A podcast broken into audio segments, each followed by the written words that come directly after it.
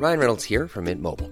With the price of just about everything going up during inflation, we thought we'd bring our prices down. So to help us, we brought in a reverse auctioneer, which is apparently a thing. Mint Mobile unlimited premium wireless. Ready to get 30, 30, bit to get 30, bit to get 20, 20, 20, bit to get 20, 20, bit to get 15, 15, 15, 15 just 15 bucks a month. So, Give it a try at mintmobile.com slash switch. $45 upfront for three months plus taxes and fees. Promo for new customers for limited time. Unlimited more than 40 gigabytes per month. Slows. Full terms at mintmobile.com.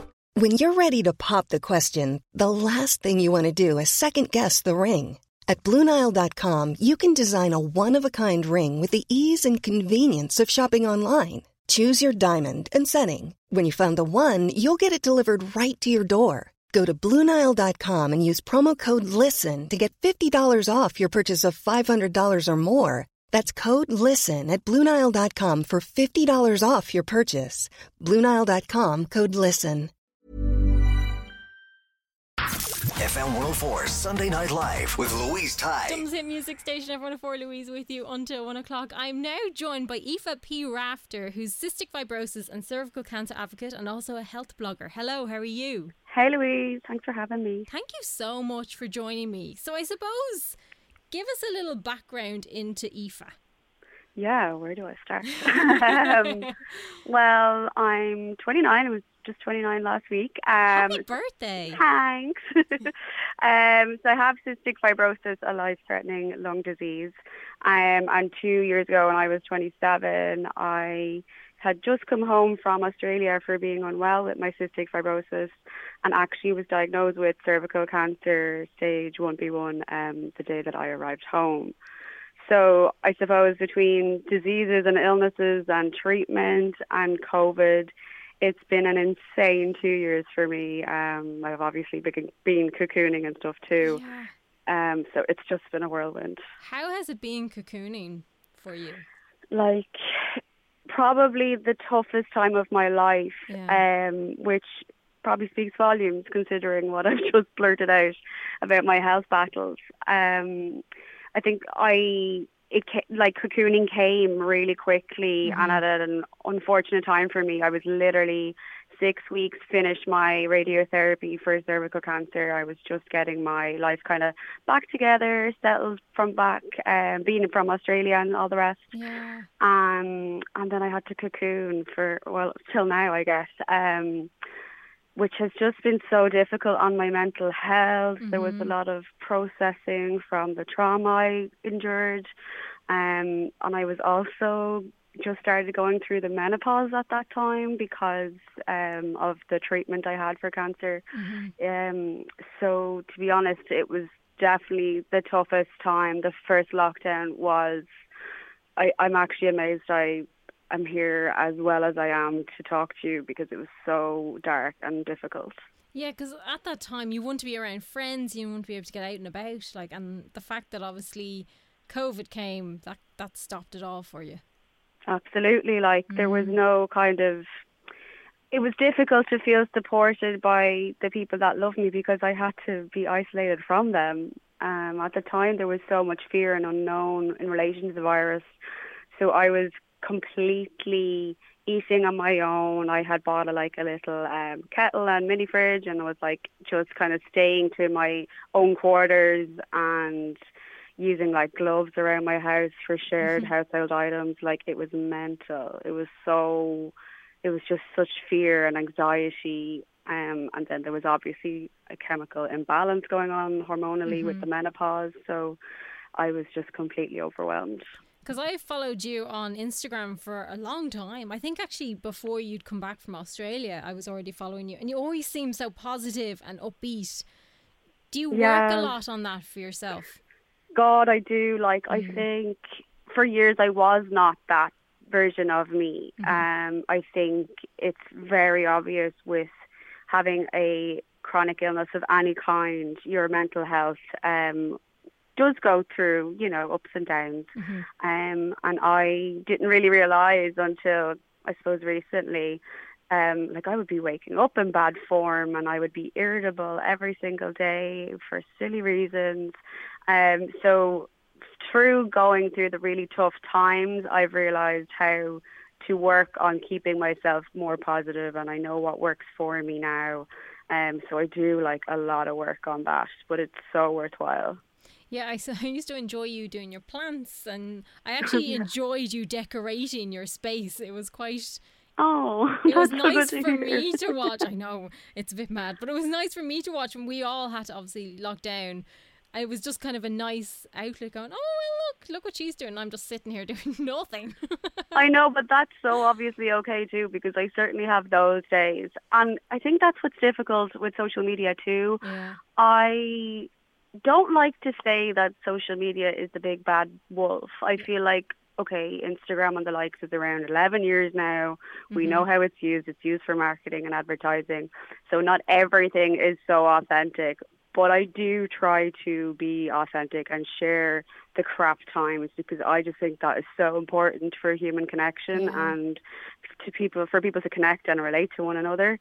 Um, yeah, so I mean, I'm trying to be one of those accounts that people don't hate on. no, I don't think so. And actually, I love your honesty as well because I suppose it's teaching me as well about these things, like about CF and about the process you've had to go through for cervical cancer. Like, I think that's important for people to talk about.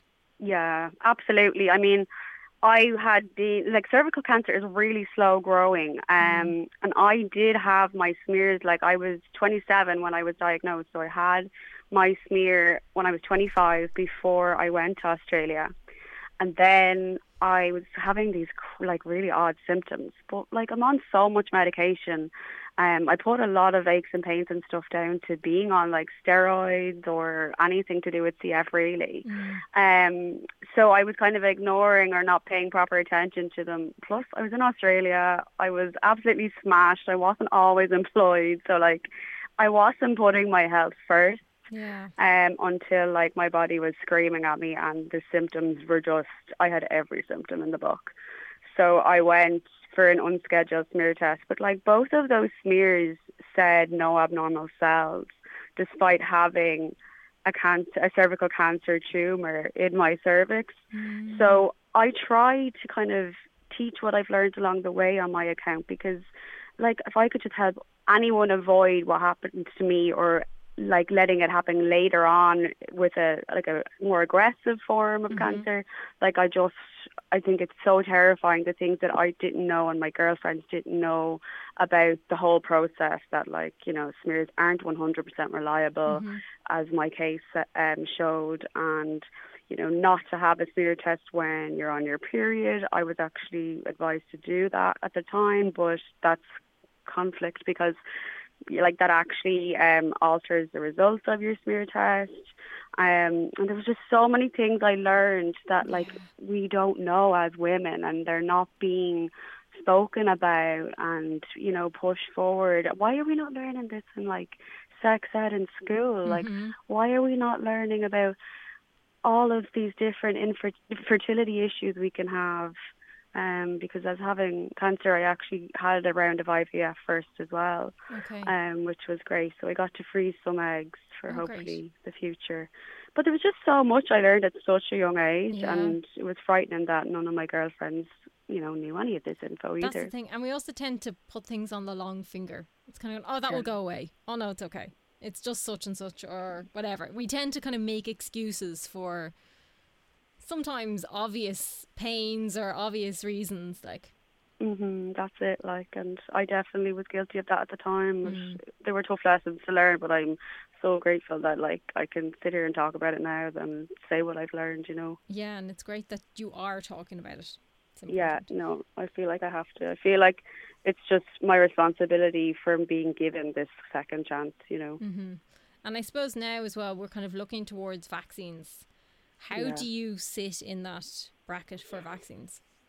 well, like so many people around the country, I'm not 100% sure. hmm Um, I know that cohort four only includes people who have had treatment for cancer within six weeks, which there's so much issues with because, I mean, you could be in between treatments then, for goodness sakes. And Mm-hmm. my body was immunocompromised for more than six months after my treatment, so I don't really like that that's six weeks thing.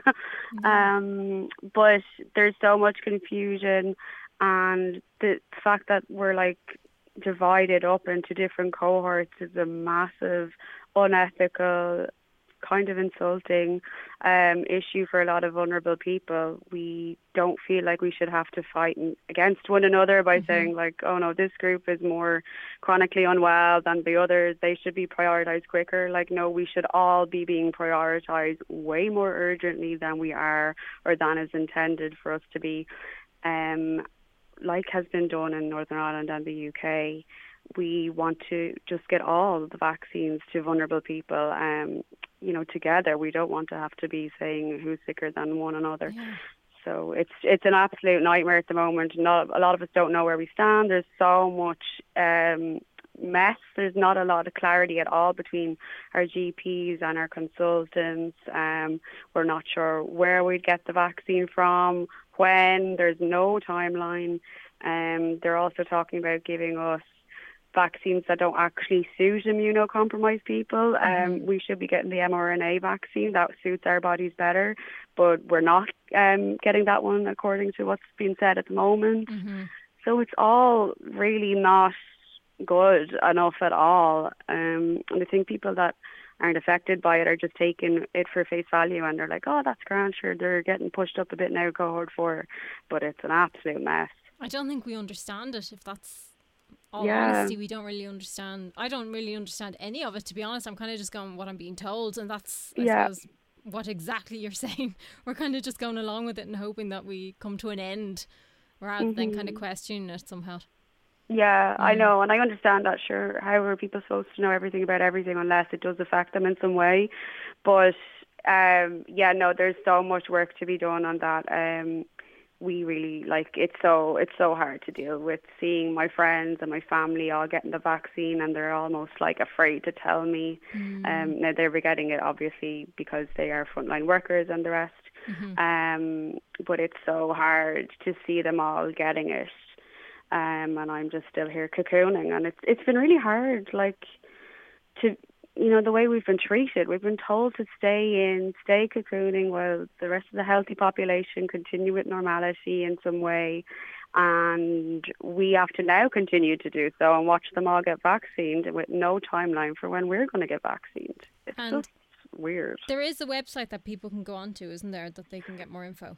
Yeah, so we have created a bit of a campaign and a website. It's called Vaccines for Vulnerable, the number 4 Um, and you can go on there, fill in your details, and an automated um, message will go to your local TDs on the issue of urgent vaccines for all vulnerable people. Um, so it'd be brilliant if people really did do that and supported us with this campaign because this is really urgent. It's just so behind times. Now, chat to us about your health blog. Yeah, um, so I created that in the middle of, I suppose, cocooning. It wasn't all worth, it wasn't worth nothing in the end. Um, I spent so long doing it, but I created www.efabpure.com and I just speak about what I'm going through, what I have gone through, things that have helped me along the way, um, and then my own love of self-care, self-help uh, rituals. Like I love all of that. I'm also studying to become a reflexologist, so I talk a little bit about that too, and acupuncture, CBD, all these amazing things that have helped my treatment overall with CF and cancer. Um, so yeah, it's a lovely little space. They're just good for your brain, I think, those kind of things. Yeah, they're fantastic. Like when I started out. doing them, I was like, oh my god, how have I not been doing this my whole life? they help me so much, like with my pains and aches and energy and sleep. It's brilliant. It's like that. We put things off. We need to just kind of go right. I'm going to try that. Like at the start of lockdown, I was like, I'm going to go play guitar. And sure, I signed up to these online lessons, and it never happened. So, you know, one of these days, I will say something and actually do it. I know it's tough going, but like with your intention, intention is there, it'll happen eventually. Oh, I- I hope you so. know, I hope the so. timing's right. so, how can people keep up to date what you're up to? Um, I'm really vocal on Instagram. Um, it's Aoife Tifa.p.org. Sometimes I forget. Tifa.p.org. um, yeah, I'm just really vocal there with day to day stuff, uh, self care stuff. Um, I do health videos, of course, as well, where I speak about what cervical cancer symptoms are, um, what the results of cervical smears mean, all the different types of results. Mm-hmm. I obviously am urging girls to get their screenings and everyone to get all health screenings, pay attention to your body, and the Vaccines for Vulnerable campaign I'm speaking about there too. Um, so kind of everything, and of course my four dogs. They are oh, my pride. they're so gorgeous. And um, what's the little white one called? Oh yeah, that's Brax. Oh, Hence, yes. you know, my home and away fan, Australia, oh, and all sizes. She's very like yeah. my Pippa, a bit of a drama queen. She's oh, of, they're such the drama. drama queens, yeah. oh, so he's funny. ruined. Yeah, she doesn't like you. Don't you don't give out to her at all. You don't tell her to stop. She goes into like a mood, and you can tell straight away. It's like people, like people are very like you're nuts. Your dog does not. It's like no, she definitely does sulk. She will. Oh, they're sulk. humans. Like Yeah, I say, Brax mad. is one third cat, one third human. like he just sleeps all day long. I think he like being the um having an owner who has a chronic illness probably suits them to the ground. Oh. All I do is chill. They love that. They love to just curl up right beside you, and they get as close as possible. It's Oh. so funny. It's lovely. But Aoife, thank you so much. No, thanks for having me, Louise. Much appreciated. Not at all. Talk to you soon. Bye now. FM 104 Sunday Night Live with Louise Ty.